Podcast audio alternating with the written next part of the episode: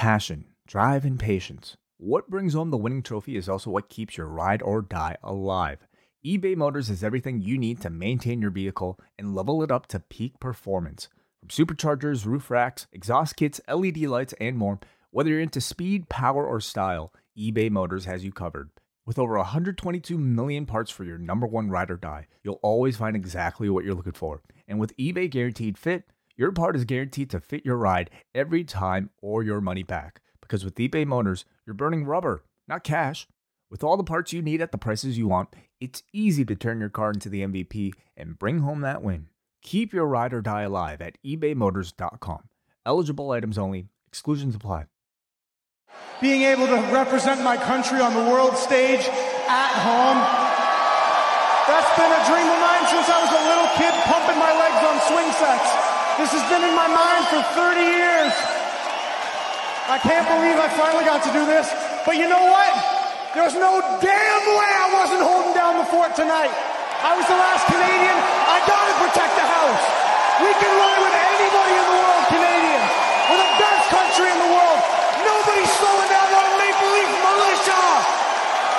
Congratulations on a fantastic performance. Ladies and gentlemen, give it up for proper Mike Malott. It is June the 11th of 2023. We are coming off of UFC 289, a pay-per-view that Eric was just telling me off air really reminded him of UFC 189, a real classic. You could, uh, it's a toss up between McGregor Mendes, uh, Robbie Lawler and Rory MacDonald with what UFC 289 produced for us on Saturday night. And one of the most anticipated pay-per-views in years does this crack a million buys, Eric, or does it hit 5 million buys? I think your expectations are a bit low here. This may break records that uh, were previously unfathomable to the combat sports fan. It could break a record. I could very well see this being the least purchased UFC pay per view in years, potentially. Like this was a this like sometimes you get some some hits and misses on their pay per views, but in terms of a five fight lineup, uh, th- this was one of the thinnest I can recall on a UFC pay per view, at least during the ESPN era. I agree completely. I feel like the UFC is has a pretty good track record for their pay per view events, as weak as their fight night events typically have been in the ESPN era. But this was a, a abysmal lineup, uh, lacking in star power, lacking in ranked fighters, uh, lacking in exciting fights. This was. But tell us how you really felt about this card, Eric.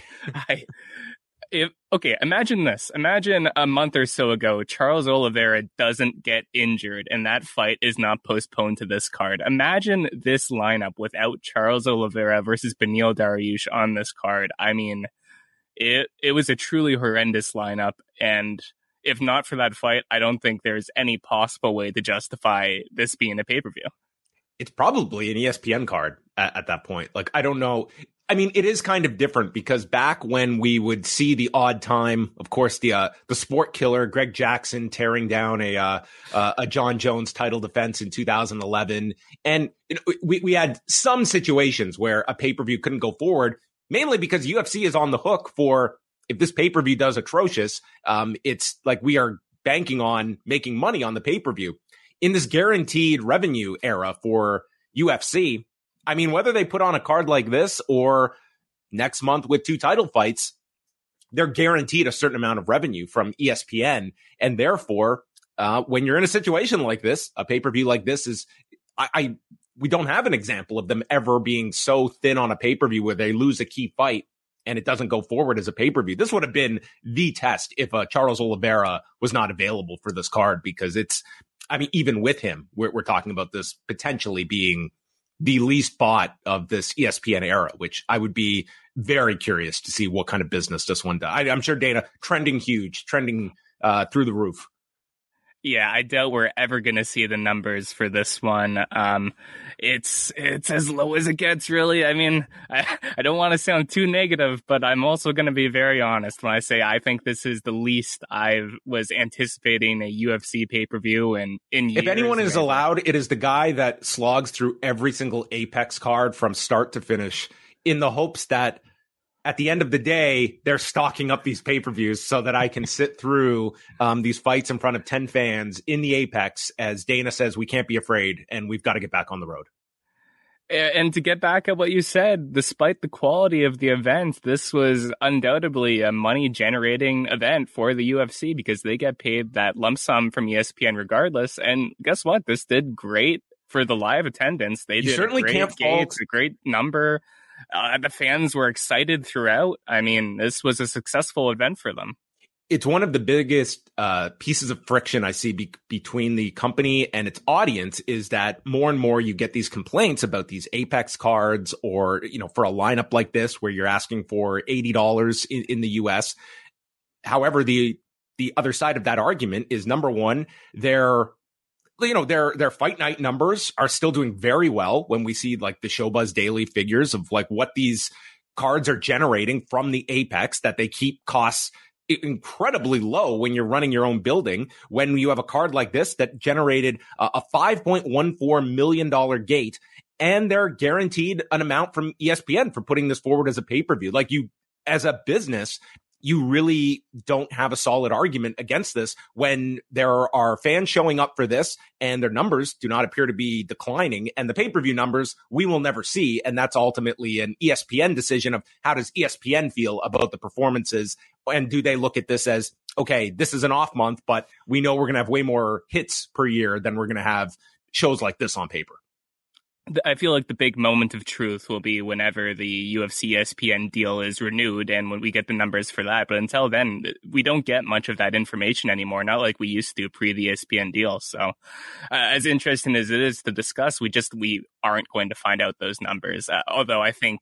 I, I don't think it's crazy to say like this was an extremely poor pay per view uh, in terms of purchases. We can assume.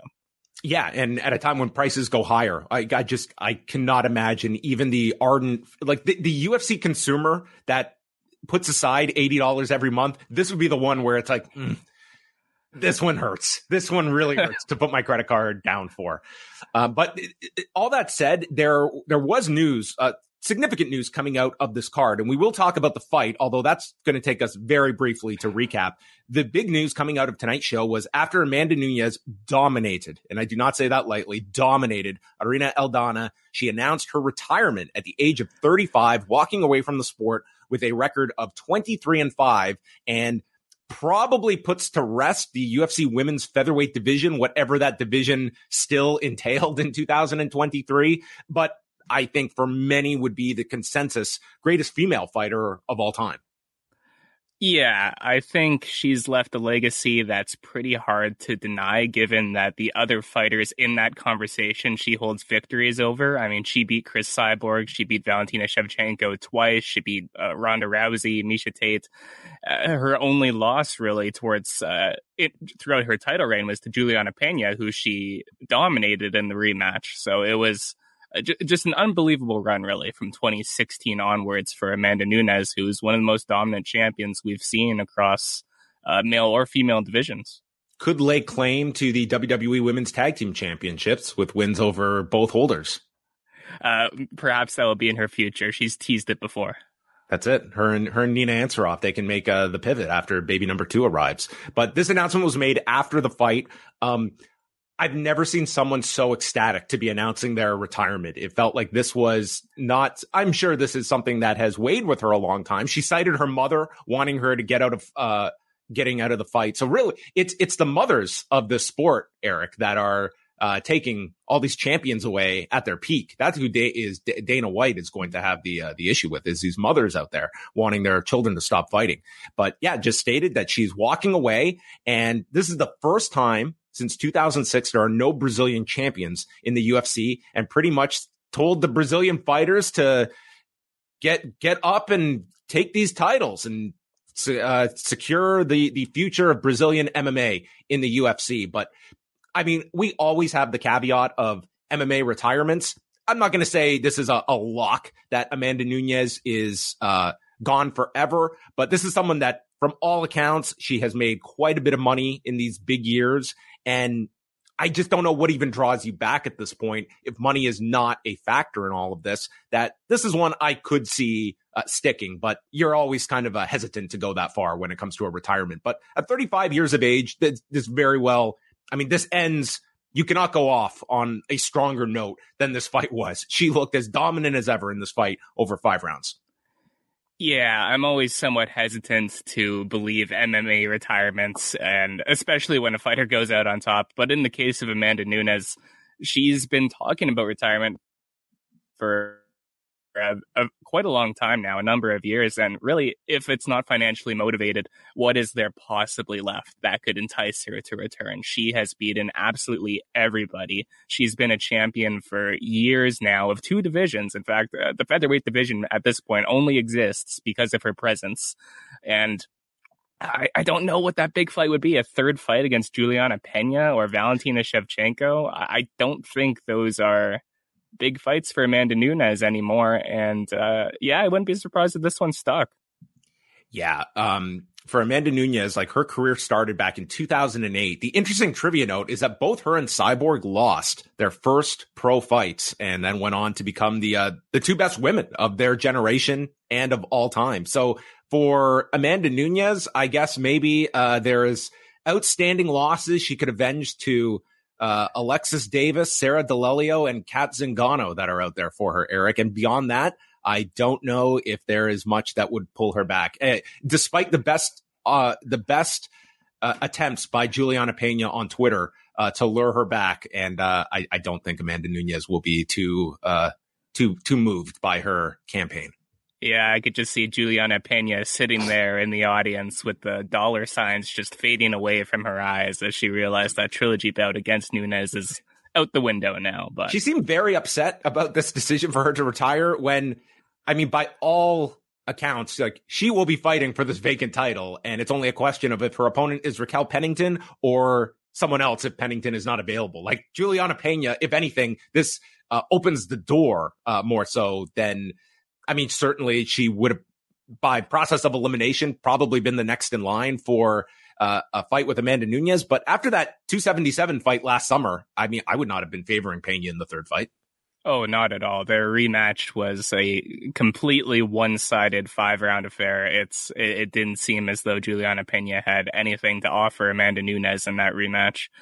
Um, I do assume she will be fighting for the vacant title in, in the near future. I, I, don't know who that opponent will be. Perhaps it will be Raquel Pennington. Perhaps maybe Valentina Shevchenko will move back up now that Amanda Nunes, who she had two losses to, is out of the picture. I don't know, but uh, the division's wide open. I can certainly see a lot of of flyweights now looking at bantamweight as a wide open division. And I mean, I don't even know how many featherweights you even consider as active um, that would I mean, in all likelihood, I cannot fathom that division continuing. I mean, it was holding on by a thread for these years, and it was pretty much just a uh, an honorary title for Amanda Nunes to hold, and has not defended this title in years. There's no division to support it. They don't even have a top ten rankings for this division. So I think the featherweight division is probably retiring with Amanda Nunes. Yeah, the division at this point pretty much consisted of Nunes, Germaine de Randamie, and Holly Holm. Uh, Germaine de Randamie and Holly Holm both fight at bantamweight as well, and Germaine's going to be out for a significant amount of time. I believe she's having a child. Holly Holm is focused at bantamweight. I think we have seen the last of the featherweight division in the UFC. John, John why don't you go over all of your favorite women's featherweight fights uh, in the promotion? Well, uh, what are your the, top five? There was the Norma Dumont run uh, that that was uh, something. There was yes, Holly Holm uh, navigating to try and get back to a, a, championship. These were all the pillars of this 145 pound women's division that was essentially created for Cris Cyborg, and then Cris Cyborg left, and we had Amanda Nunes who at least beat her uh, before Cyborg left, and got the whole two belts. It was nice for the posters. Yeah, it was uh, that that Cris Cyborg versus Amanda Nunes fight was the uh, the big fight that justified the division's existence, I suppose. But uh, extremely forgettable and uneventful stretch, unfortunately, for a division that UFC never really got behind. To be fair. Well, completely forgettable is the recap of this fight between Amanda Nunes and Irene Aldana. If this fight is remembered, it will be remembered as Amanda Nunes' last fight. And for Irene Aldana, I mean, I, I, I don't want to be uh, too negative on her, but I mean, this is one of the more one-sided main events you're ever going to see in in mixed martial arts where it just felt Eric, that Irene Aldana, whatever her game plan was, it was not executed. And at the very least, this was a the the odds had uh, Aldana as a plus 275 underdog. I thought that was, you know, maybe those were fair odds to some. It certainly didn't feel like it once this fight began, because if you're going to give Aldana any opportunity for success, it was going to be on her feet. And there was no answers for Nunes. In this opening round, it gave you a preview of this fight that Aldana was in passenger mode. It was like she had, she had won front row tickets to an Amanda Nunes sparring session and she got to be in the cage with her for the sparring session. There was so little from her and this was it, like from start to finish, outside of a counter that the announcers leaned on as Aldana's one hope. She landed a counter shot at, at one point in this fight. There was nothing to write home about for Irene Aldana. Very flat performance. No, Aldana just never got going throughout this fight. As you said, if she had one chance, it would. She does have genuine power for someone in the women's bantamweight division, but she never got going. She never really went on the attack. The few shots that she landed throughout this 25 minute fight were all just the result of Nunes getting a bit reckless as Aldana wasn't offering her anything on the feet. It, it was a, a very poor performance from the challenger.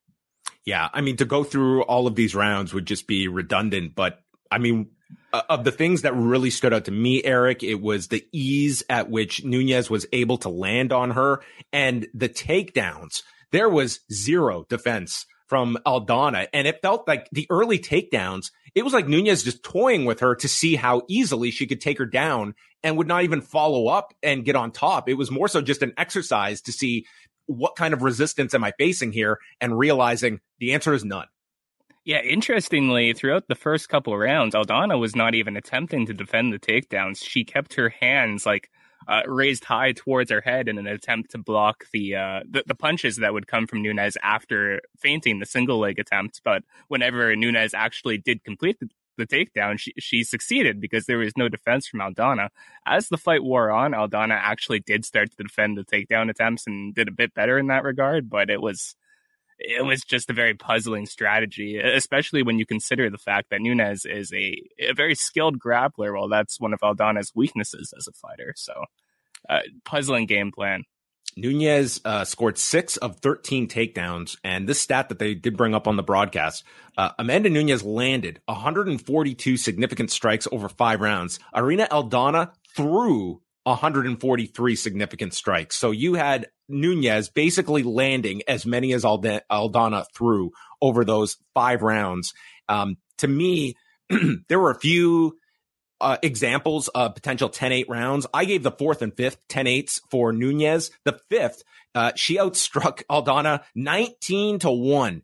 And it was just utter, utter control in these. The fourth round, she could not miss on Aldana. And it was just so many big strikes and ending it with a spinning back fist. And then in the fifth, she gets her sixth takedown and works to mount, smothered her and is peppering her with shots from top position. So I, I scored this fight 50 to 43, as did one of the judges. The other two scored it 50 44 for Amanda Nunes. So uh, whatever your scorecard is, um, I was hoping just for our sake, Eric, that someone, one of these judges would have given a round to Aldana so we could have just been in utter uh, shock. But even even that could not occur. There was no way to even sneak in a bad round for Aldana. No, it, it would have been truly impossible to to score a round. What's a weekend without a, a judging moment? Come on. I, I feel like we didn't get one on this card. Maybe when we go through it, you'll refresh my memory. But uh, I, I, there were no bad scores that come to mind for me. It was like this was a pretty outside of some fans falling off a balcony. Like this was a pretty controversy free uh, UFC card. It really did feel that way. Uh, I, I scored the fight 50 to 44 for Nunes. It, it was as dominant as it gets, and one last, or perhaps one last big win for Amanda Nunes on her way out. Aldana is the same age as Amanda Nunes. She is 35. Um, what's interesting is that she's coming off two wins uh, going into this fight, neither of them at 135 pounds. These were catchweight fights that she had. This was such a performance that I, even with uh, Amanda Nunes out of the picture, can Aldana, uh, does she have the time to rebuild herself from such a devastating loss such as this one? Uh, yes, of course. She could fight for the title in her next fight and win. That is the level that this division is at following the absence of Amanda Nunes. Is would Irene Aldana be a terrible underdog against Juliana Pena? I, I don't think so. Or Raquel Pennington? If she could win those fights, uh, the division is truly wide open, in my opinion. Now, it is. It's certainly going to give life to uh, many bantamweights that were just on the fringes at this point. It it brings up an interesting question. If you're Valentina Shevchenko, who has just lost the flyweight title, does she make another run at 135? Does Holly Holm have enough time to fight for another title? Uh, to to your uh, approval? Oh, I'm just realizing it now. That Holm will be on it. that short. Yeah. Holm fighting uh, Juliana Pena could absolutely happen in the, in the next fight. Like if Oh, Raquel man. Pennington is not in there, I could certainly see Holly Holm getting that call. hundred percent. Holly Holm will be your next UFC Women's Bantamweight champion. I'm calling it now. Uh, you know, she is she is better than the majority of the women in this division. Am- Amanda Nunes was the one thing keeping her from another title reign. Uh, yeah, uh, state of the division. Yes. Is is this was this fight uh the level of like a worst fight of the year or was this like a separate category? Was this like a bad fight for you or just a bad performance? Um, I, I would have to chalk it up more as a bad performance. Whenever a fight is just like very one sided, as this one was, I never really consider it for worst fight of the year because I, I didn't think Amanda Nunes. It was a frustrating fight to watch, you know? but never did I feel like this was a boring fight. I was still engaged for the 25 minutes, but it was the, the dominance of one fighter and the inability of the other to combat it in any meaningful way. It, it was a bit on the dull side, but when I think of the worst fights of the year, I think of fights where neither fighter is active, and Amanda Nunes was always active throughout this fight. Like I, I can't even compare it to a Rose Namajunas Carla Esparza two type fight. It, it was nowhere near at that level, so it, it was certainly forgettable. But I I don't think it ever hit that uh, I hate my life level. Well, we hope we hope it, we hope it didn't reach that level. Uh, nor did it for the unofficial main event of the card, and that was Charles Oliveira rebounding after his loss to Islam Makhachev last October after an 11 fight win streak and taking on Beneil Dariush. And this was a big fight for Dariush to hopefully break through that glass ceiling after winning eight straight fights going back to November of 2018. And Oliveira immediately introduces a head kick that Dariush eats. And then Oliveira pulls him down to the mat and it's Dariush in his guard. And Dariush is doing very well, landing with strikes in the guard. And then after several ground strikes from Oliveira, uh, sorry, it's, uh, th- once they get back to their feet, it's a follow up head kick by Oliveira that Dariush partially lands with his hand, but still gets through. And then these two right hands put Dariush down to his knees. And that is when Oliveira follows up with ground strikes and hammer fists, stopping Dariush at 410 of the first round. And Oliveira gets his 20th finish, finish in the UFC. And uh, huge win for uh, Charles Oliveira, who had previously fought in Canada four times. This was his first win in Canada. Uh, Saskatoon's favorite son, uh, Charles Oliveira, as they booked a card in 2015 in Saskatoon and said, you know what? Perfect market for Charles Oliveira and Max Holloway. Saskatoon. It's that long term booking because all these years later, I think that Charles Oliveira and Max Holloway may be the two most popular non Canadian fighters in the country. Let me tell Oliveira you, Charles, was so popular He was this so Vancouver crowd. It was insane the reaction he got coming out. like a true was- superstar level reaction. he was by far the most popular fighter on this entire card, which featured numerous Canadians and one of the greatest fighters of all time in the main event. But it was Charles Oliveira who got the huge reaction from this audience who were just overjoyed to see him win this fight. Uh, he, it's crazy to think that like not that long ago, Charles Oliveira kind of felt like just another guy in the middle of the pack, which is to say he was always entertaining. If you were a hardcore fan, you'd always see his name like on the middle of a fight night card and be like, oh, that should be fun. Charles Oliveira in 2023 is one of the most absolute popular fighters on the entire roster. And uh, just his career turnaround has been remarkable.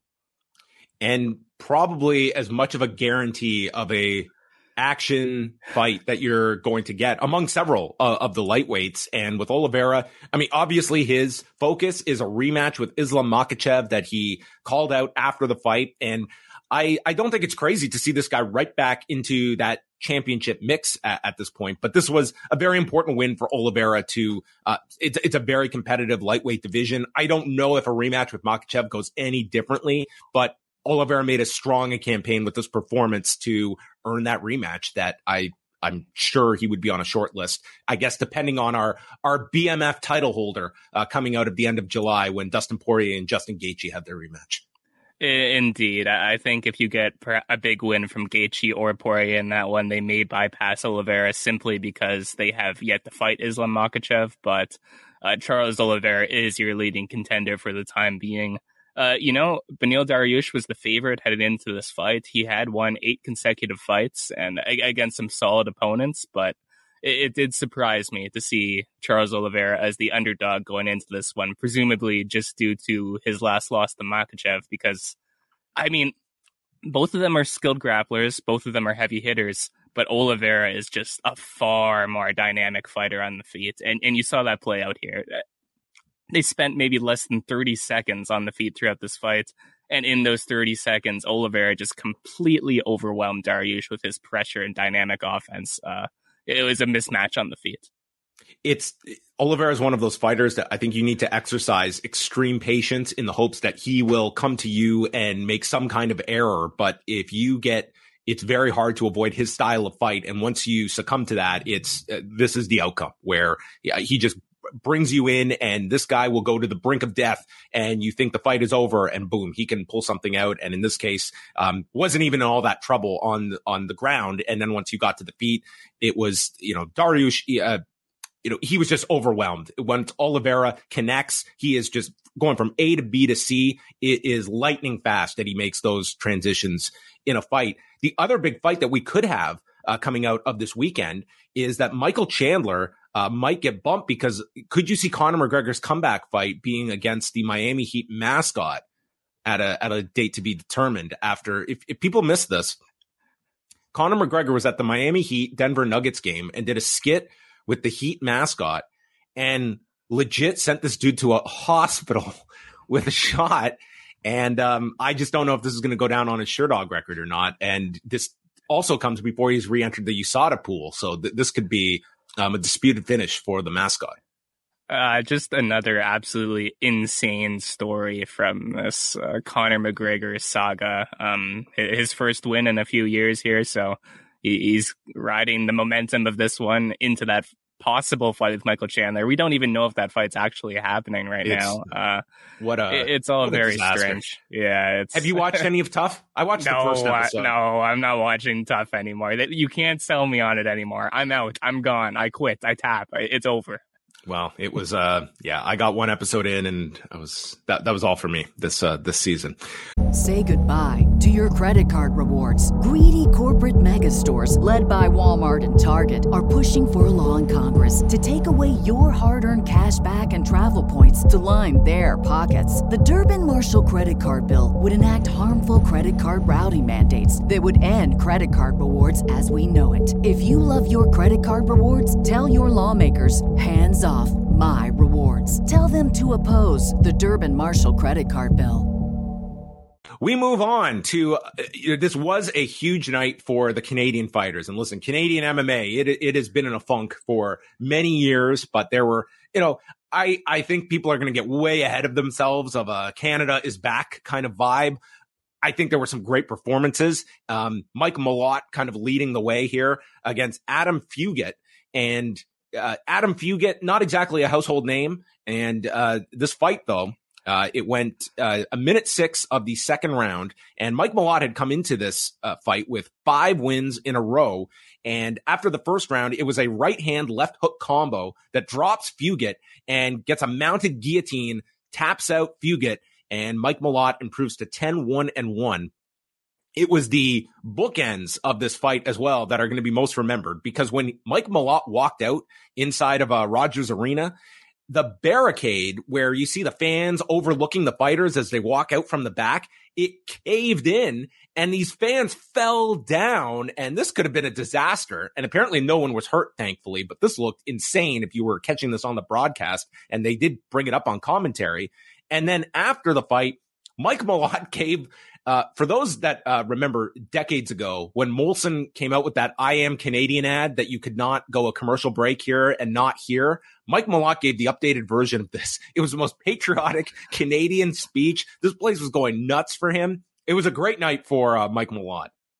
Uh, you know what? I, I, am glad Mike Malott found his way onto this main card because he has been championing uh, championing Canada and mixed martial arts, and specifically the UFC returning to Canada after a lengthy absence. So I, am glad he found his spot on this card. And you know what? After Charles Oliveira, he might have been the biggest star to this crowd. And you know he has a lot going for him. He's an entertaining fighter. He's charismatic, good looking dude and he picked up the win in pretty exciting fashion here. Don't get me wrong, this is Mike Malott still has a long way to go before we're even looking at him fighting ranked competition. This was a fairly low level fight for a UFC main card, but uh, nonetheless, a big moment for the man yeah, it's it's very rare that people pump the brakes on performances like this, and yeah, I think you have to put it into perspective of who he was fighting here. But it was a great performance. He did as well as he could, and honestly, it's this speech that I think is going to be uh, most remembered from people afterwards. It was it was a great promo afterwards, and using that for all it was worth. Dan Ige against Nate the Train Landwehr. This one went uh, the full distance here. This was one of many decisions on the card. Ige was just uh, such a superior striker in in every way here. And I mean, Landwehr is very tough, but Ige read him so well, uh, connecting with jabs, uh, going to the body, and then uh, there was a huge left hook that rocked Landwehr at the end of the first round. And then in the second, Ige dropped him with this big left hand at the end of the round. And uh, I went I went 10-8 in the second round because it looked like Landwehr was just about done. Uh, he did connect with an up kick, though, that did stop uh, Ige uh, at least from continuing. And then in the third round, uh, it was more jab work from Ige and puts Landwehr up against the fence and lands some more elbows. The third was certainly the, the closest of the rounds that two of the judges gave to Landwehr, but they had uh, 30 27 and a pair of 29 28 scores. So Dan Ige improves to 17 and 6, and he had lost three of his last four. So a necessary win for Dan Ige in the always tough featherweight division. I scored the fight 30-27 for Ige. Um, you know, Oliveira Dariush aside, this is probably the fight I looked at on this card, saying, "Oh, that should probably be an entertaining one." It didn't quite live up to those expectations for me. Uh, Landwehr was very hesitant in the first round. He, he, opened up a bit more after getting cracked by uh, Ige a few times, but I thought it was largely a fairly decisive win for Dan Ige. Um, uh, a much needed win for Ige. Two in a row now. Uh, he might have an opportunity to fight up in the rankings again, but this is just kind of what he needs at this point to get back on track. Yeah, and, and, that is one of the criticisms of this card. Like a lot of times on these pay per views, we talk about you know sort of uh, the impact on the title picture or rising up to contendership status. Outside of the top two fights, like it, it, it's a it's a pretty big drop in terms of this. Like we're talking about Dan Ige one of be, being one of the few ranked guys in his respective division at 13th coming into this fight against unranked uh, Nate Landwehr, and then a battle a battle of unranked fighters. Marc-Andre Barriault taking on Eryk Anders. Eric's guy. Uh, yeah, I, I could not believe that this fight made it onto a UFC main card. Uh, when when I saw it, it lined up, I, I was in complete shock. Uh, well, we we can get into the action because you know what, it was a, a fun fight, but th- this was just a reality check for the state of this card. Seeing this uh, on the main card of a pay per view event, an event that you have to pay like eighty dollars for. This was an $80 fight. Um, on my card, they split the first two rounds. Uh, the judges all scored it for, for Barriault, but I thought, I thought Anders did enough in the second. This second round featured, uh, Barriault kicking him low twice. Although the first one they did replay and we got the, uh, Joe Rogan was not on the broadcast, but he was in spirit as they questioned the, uh, the legitimacy of this low blow once they saw the instant replay. And then the second one, it, it, it, hit him right in the rocks. And Jerin Valel called for a replay. And it was almost like you needed the Jeopardy music over Jerin Valel as he was contemplating whether to take a point or not. And they're trying to get into his head. And he's just standing there and he opts not to take the point away. And the, the broadcasters stated, right call, right call. It's, it's illegal to hit a guy in the balls, but it has to be at least three times. It's the unwritten rule, isn't it? Three strikes and maybe one hard warning. Um, I didn't feel strongly about it either way. It's it is what it was because that first one really didn't connect, but uh, whatever.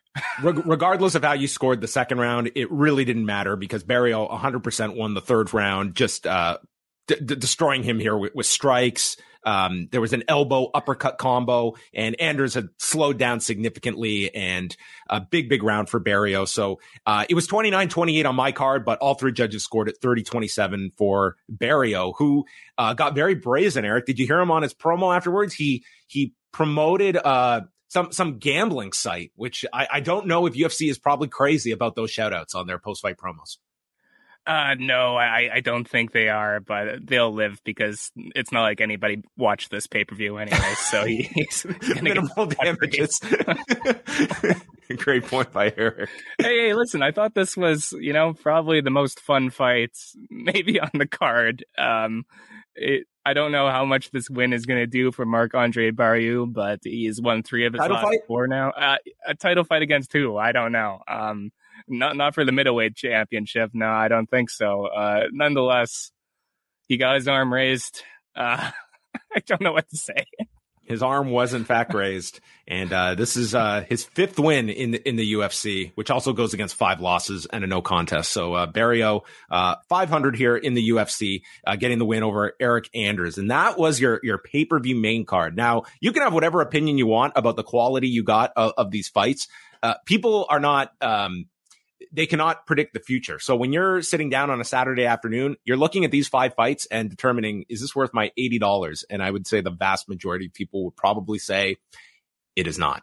And I cannot imagine that this was uh, all that attractive of a card on paper to the, the public. But we'll go into uh, some some quick notes here on the the prelims um, that that aired earlier in the evening. We had a no contest between Nassourdine Imavov and Chris Curtis in the second round. Uh, time is called after there's an accidental collision of heads and Curtis is cut above his right eye.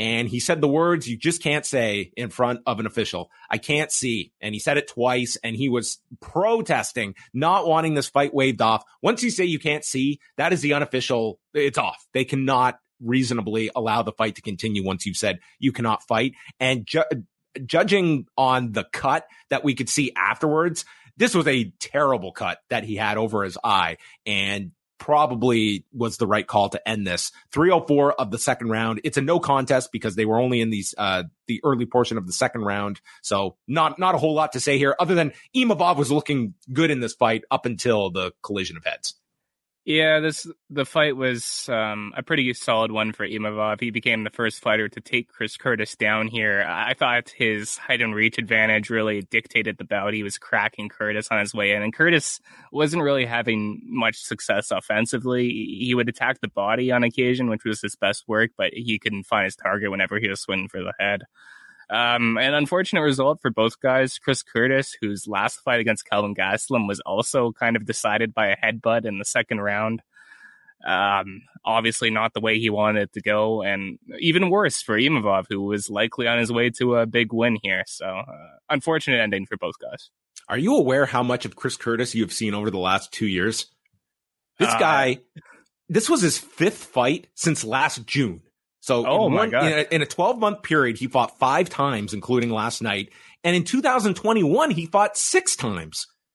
Action so, man indeed lives up to his uh, nickname. Well, this is the kind of guy UFC is never going to cut because he is always going to answer that call and be ready to fight if his body can hold up. But I was blown away. Like you don't you don't often see these level of schedules continue beyond like a small period of time, like we saw uh, Kevin Holland during the pandemic. Miranda Maverick against Jasmine Jasudavicius. And th- this was uh, Jasmine's, I thought, the fight of her career. Um, after a, this first round, I don't even know how you score this fight. It was pretty much came down to Maverick won because she attempted an armbar, and Jasudavicius defended this armbar for the rest of the round, which prompted Daniel Cormier to talk about the um, the ability to just take your knee and drive it onto her face, and whether that would be legal or not and that was the round. So, I mean, the the slimmest of margins that you give this uh, towards Maverick by default. Uh, but Jasudavicius in the second round, um, she was uh, stuffing takedown. She got half guard, mounted the back, and then applied a, a body triangle. That was a big round for her. And then in the third, just a huge flurry of strikes and did not get tired from this. She would close the distance, throwing elbows, knees, and then goes for the single leg uh, Maverick goes for a single leg and ends up on bottom, and it's a strong uh, another strong round for Jasudavicius, who won by unanimous decision 29 28 on all three I- judges' cards. Yeah, I had the same scorecard. The- The first round of this fight was absolutely miserable, and I was terrified for what we were going to get throughout the next two rounds. But uh, Jasudavicius, she really came on after that one, and uh, she looked great on the feet as well as she was able to stop all of Maverick's takedowns, taking top position repeatedly. I, I thought this was easily her best performance in the UFC, and she'll probably be a ranked opponent after, uh, or a ranked fighter after beating Maverick here, who I believe was the 15th ranked flyweight.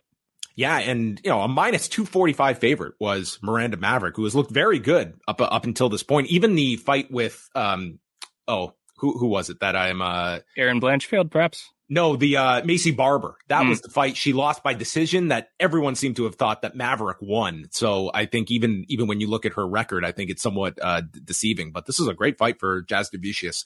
Aiemann Zahabi against Aori Qileng. And Aiemann Zahabi, if there's the big negative for him, it's that this guy just does not fight on any kind of frequency. If you go and look at his record, I mean, it is, um, he, he has not fought twice in the same year since 2017. And he's coming off, um, a decision win last July. So this was his, uh, his yearly fight. And he made short work of Aori Qileng connecting with this left hand and he drops him and he thinks it's over. He's ready to celebrate. And uh, referee John Cooper was like, I don't know. He's got a pulse. So Zahabi had to just drill him with more strikes and it's over at a minute four. And the headline news, Aiemann Zahabi wants to fight in the fall and he wants a Rolex from Drake. So uh, maybe we will get a second fight from Zahabi. But man, I, I don't think you can criticize the performance too much. I mean, he just rocked him here. And this was among the, uh, the six Canadian victories on the card. I I think it's more likely that Zahabi will get that Rolex from Drake than fight again this year, but nonetheless, a, a big win for Zahabi, who is just the hero of these prelims after a number of decisions. So uh, a big win for him. There were some long fights on on this uh, uh, undercard and early prelims, uh, including uh, Kyle Nelson winning by unanimous decision ag- against Blake Bilder. Uh, Bilder won the first round, and then Nelson came back to win the second and third on my card. Uh, we saw Nelson uh, kick him low. There were plenty of uh, groin strikes in the in this card. Nelson throws then a head kick and uh, lands hard, buckles Bilder's legs, and then in the third, it's just Nelson with the superior cardio, and he uh, caught him with this sneaky head kick, and then um, uh, ended up winning it. I would say one and three were close enough rounds um, that y- you can debate. But Kyle Nelson got the unanimous decision 30 27 twice, 29 28, and Nelson's first win since September of 2019. Thoughts, Eric? A fight. I mean, Nelson, uh, Bilder was a bit quicker than Nelson, and you can see that early in the fight, but Nelson was just the heavier hitter. And every time he landed a shot, it, w- it was a difference maker in this one, kind of earning him the rounds towards each of the three rounds, in my opinion. But it, it was a it was a fight. It was a prelim fight. Uh, Nelson got his arm raised. Not too much more to say. And if you set your alarm for the early prelims, uh, you were privy to Stephen Erceg and David Dvorak. That uh, Erceg, who is a making his debut, he had won eight in a row, and he was the eternal flyweight champion in uh, Western Australia. That's the name of the promotion, not that he is just the uh, the flyweight champion since uh, its inception. And he won the unanimous decision here: 30-27, 29-28, 29-28. Um, I had Dvorak winning the the first round, but then uh, Erceg. Um, he came back. He hit a head kick, applied a guillotine, but the neck was somewhat loose. So Erceg adjusted, but Dvorak was able to escape. And then in the third, uh, Dvorak got a takedown, but really did nothing with it. And it's Erceg with a knee to the body and strikes at the end to win. So a good debut for Erceg, who was throwing a performance of the night bonus for this performance. Dana was very high on this guy. One of the bigger wins on the card, I would say, taking this fight on such short notice and beating a ranked fighter here. Uh, Erceg looked really good against a tough opponent. Uh, he's gonna listen. He's probably gonna take Dvorak's spot in the flyweight rankings, and I imagine he's gonna continue fighting that strong opposition at flyweight right now. So we're, we're gonna continue seeing this guy against the division's top fighters, and I'm interested to see what his ceiling is. And our opening fight, it was uh, Diana Belbita and Maria Oliveira with Belbita winning by unanimous decision on scores of 30-27 twice and a 29-28 round. Uh, I had Belbita winning all three rounds and, um, you know, in the end, Belbita stunned her with this left hand in, in the third round. And then Oliveira did connect with a flying knee. Uh, but then she just kept trying them, and Belbita had had read her and landed a head kick uh, near the end. Um, I, I, thought she won all three rounds here. It was a fine opener, but also one that I, am sure will be uh, forgotten by most after afterward. Uh, unless Eric, you have the floor is yours to share your your breakdown and thoughts on this one. Forgotten by most, including Eric Marcotte, who doesn't remember much other than the fact that he scored this fight 30-27 for Belbita. Well, there you have it. So the bonuses that were handed out, it was Marc-Andre Barriault and Eryk Anders getting the fight of the night bonus and the UFC after announcing you know, record profits, record revenue. Uh, they gave out three performance of the night bonuses for 50 grand each. Uh, the, the performance of the night bonuses that are not affected by, uh, inflation that have not increased in all these years. Charles Oliveira, Mike Malott, and Stephen Erceg getting 50k bonuses. And uh, Dana White um, didn't have a whole lot of news to share afterwards at the press conference. Beyond, uh, he's not making any fights till Tuesday, and they're coming. They're coming back to Canada. And when asked, everywhere they're going everywhere in Canada: Toronto, Montreal, Nunavut, Northwest Territories. Um, Eric's Eric's uh, 705 everywhere. They're going everywhere. I'm looking forward to that Northwest Territory. Oh, Fight Night Thunder Bay. Yeah, that is. They're gonna pack that arena of like 200 people, no doubt. Uh, uh, you know what? I, I, can't really fault Dana White for not having much to say after this one because uh, I don't think we have much to say either. It was just kind of an uneventful card. What would you give this card on a scale of one to ten? I know expectations were super low for for this one. I don't know, a two maybe. I, I I can't like if this was a fight night event, my skill would be totally different here. But considering this is an event that you're asking people to pay eighty dollars for, uh, it's a two. Charles Oliveira gets that two on his own ability because w- without him, this would have been one of the worst cards that I, I, I can recall. This was as low as it gets for a pay per view event. This this card affected Eric so much. He told me, John, UFC 290 I, I, need it off. I just can't come back this quickly for for a pay per view recap. So, um, scheduled to be determined next month when the UFC is back on pay per view. But Eric will be in the bunker carrying out the. Uh, he is on the UFC Apex beat where they are back next week for Marvin Vettori and Jared Cannonier and Arman Tsarukyan against Joaquim Silva. Um, which honestly, I mean, you you you could argue there's some fights on here that could have been uh, helped out this card a, a, little bit, but um, that's also being extremely kind to this card that has a lot of fights in front of a, a dead atmosphere that is the UFC Apex. These cards are so long; they are seven, eight hours long. And this is a late one, Saturday. man. This is like a main card at ten, which at least we'd been getting into this pattern of like seven o'clock start times for the main card. This is one that will go till like one in the morning it's absolutely brutal the length of these these horrible cards that nobody cares about. Having 14 fights at the UFC Apex Apex facility with like four ranked fighters is it's just content. It's just throwing out content. I mean i don't know how any fight fans just can't be absolutely burnt out at this point, especially if you're trying to keep up with other promotions too. Like the PFL ran this week, uh, one ran this weekend. Uh, there, there was boxing, some big boxing fights. Uh, there's just a lot. And that card next week will go head to head with Collision. Oh yeah, it will. Um, I wonder what will pull the bigger number. Uh, I'm guessing the UFC. We will see. Yeah, I, I, don't know how well this Apex card will do. We will see. But uh, June 24th, they they are going on the road for a fight night card. They're going to Jacksonville, Florida. This is a great main event. It's Ilya Topuria, who looked phenomenal in his last fight, taking on Josh Emmett. Um, that's a very good fight. Maycee Barber taking on uh, Amanda Ribas. And the next pay per view, as we mentioned, is International Fight Week. UFC 290 from the T-Mobile Arena. We have Alexander Volkanovski against Yair Rodriguez for the featherweight championship. Brandon Moreno, who will be at the next Triple Mania event the week after this, defending his flyweight title against Alexandre Pantoja. Robert Whitaker against Dricus Du Plessis.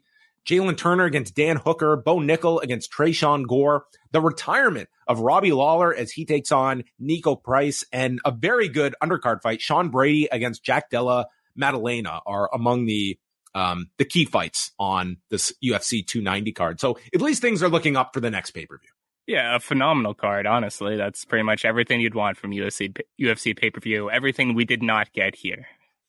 Well, on that note, you can always follow Eric Marcotte, and he painstakingly goes through every single UFC card up at postwrestling.com and follow the man on Twitter, Eric Marcotte 705. He's in the Discord 24 7, taking all of your questions, uh, interacting with uh, Brandon from New Jersey and many others. Everyone is just fascinated with the life and times of Eric Marcotte. And uh, will you be coming down to Toronto in several weeks?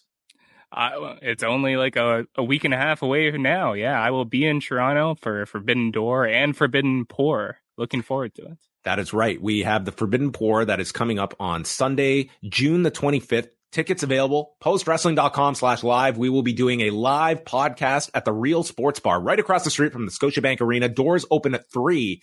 And then once the pay-per-view is over, come on back across the street to Real Sports for the after party uh, with Braden Harrington, Davey Portman, Wai Ting, myself, the whole post crew. Meet Eric Marcotte in person so you can ask him his thoughts on this UFC pay per view in person and ask him his thoughts that many weeks later about uh, Diana Belbita and uh, Irene Aldana's performance. You can see him in person and ask him about the fight night he is missing that night in lieu of professional. Wait, this is Sunday. Never mind. You can ask him uh, about the fight night from the night prior. No, I'm going to be missing that one too. I, I'm I'm not going to Toronto to watch the Apex card. No way. Well, there you go. Postwrestling.com slash live. And before we get out of here, one super chat we have. Jake, have you seen TUF uh, this season so far yet? Well, Jake, uh, we talked about this, saw the first episode, and it's mind boggling how this format has just not evolved since 2005. Yes, I watched the first episode.